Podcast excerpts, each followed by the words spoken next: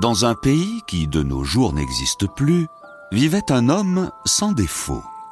Aussi loin que pouvaient remonter les souvenirs de sa famille et de ses amis, cet homme n'avait jamais prononcé une seule parole maligne, posé le plus petit acte néfaste ou eu la moindre pensée malveillante.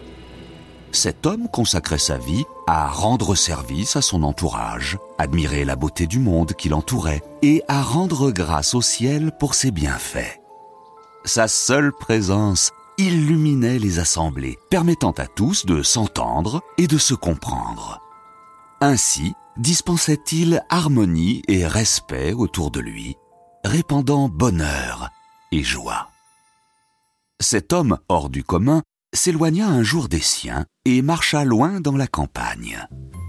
Guidé par un instinct sûr, il traversa les champs clôturés qui ondulaient sous le soleil, puis les forêts profondes qui s'étendaient au-delà, sautant au-dessus des vifs ruisseaux et escaladant les douces collines. Au fond de lui-même, une étrange intuition le poussait continuellement en avant, et il marchait de plus belle, comme si ses pas répondaient d'eux-mêmes à un appel lointain.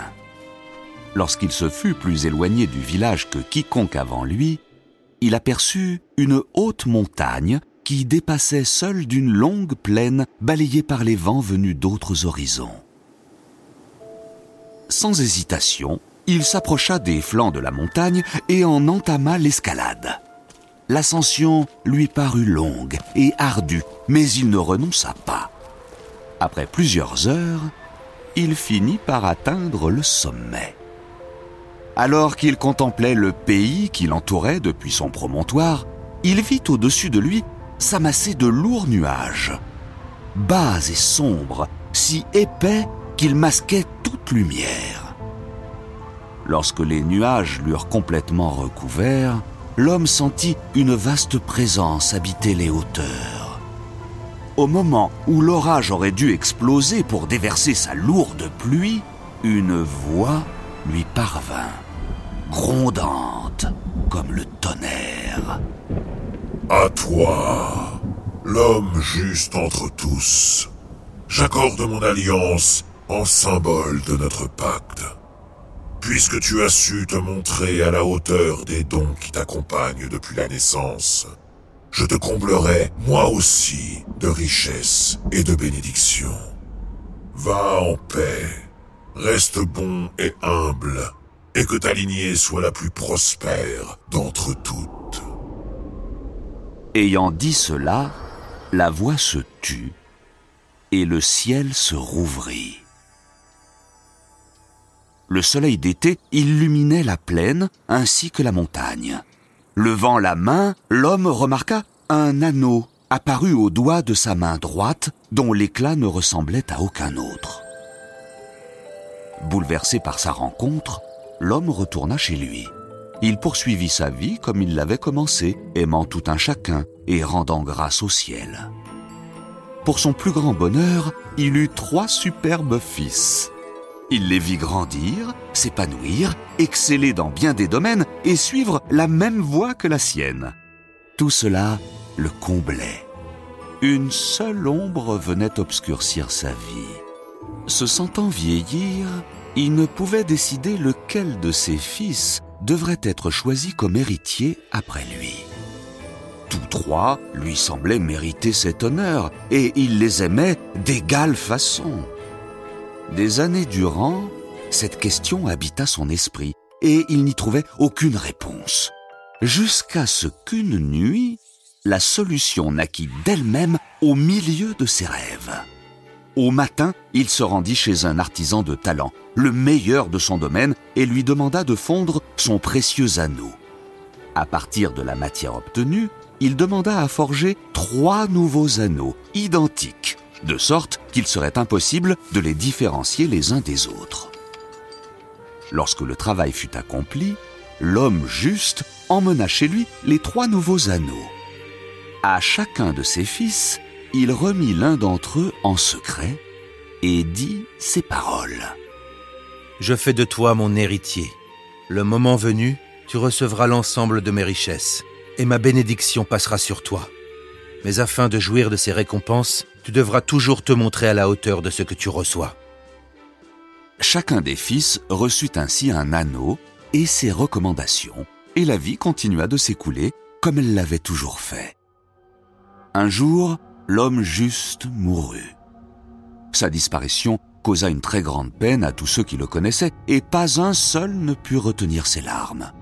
On l'enterra lors d'une grande cérémonie, et on jura de ne jamais égarer le souvenir de sa vie exemplaire. Puis, après le deuil, se posa la question de l'héritier. Réuni devant l'assemblée du village, l'aîné des trois frères s'avança et présenta son anneau, revendiquant l'héritage. Un murmure d'approbation monta de la foule.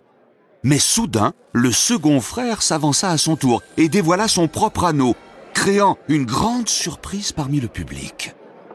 Les choses ne s'arrêtèrent pas ici, puisque le dernier des trois frères exhiba lui aussi un anneau exactement semblable aux deux autres.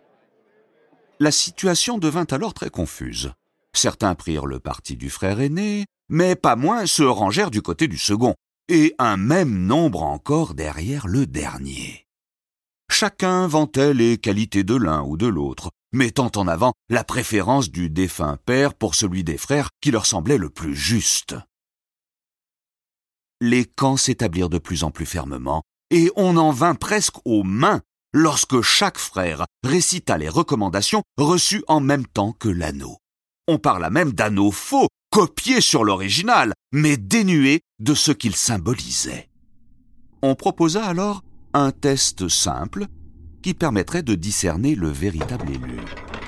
On emmena les trois frères devant la salle du trésor, dans laquelle leur père gardait précieusement toutes ses richesses derrière une porte très spéciale. Jadis, l'anneau unique en constituait la seule clé, et on ne pouvait accéder à l'intérieur de la salle qu'en glissant l'anneau reçu du ciel au creux d'une serrure moulée selon sa forme. En passant chaque anneau dans cette serrure merveilleuse, on saurait ainsi qui pouvait prétendre à la véritable succession. L'aîné essaya en premier, certain de se voir ouvrir la salle aux merveilles. Mais il fut déçu, car la porte lui demeura close. Le second approcha à son tour et fut tout aussi désappointé.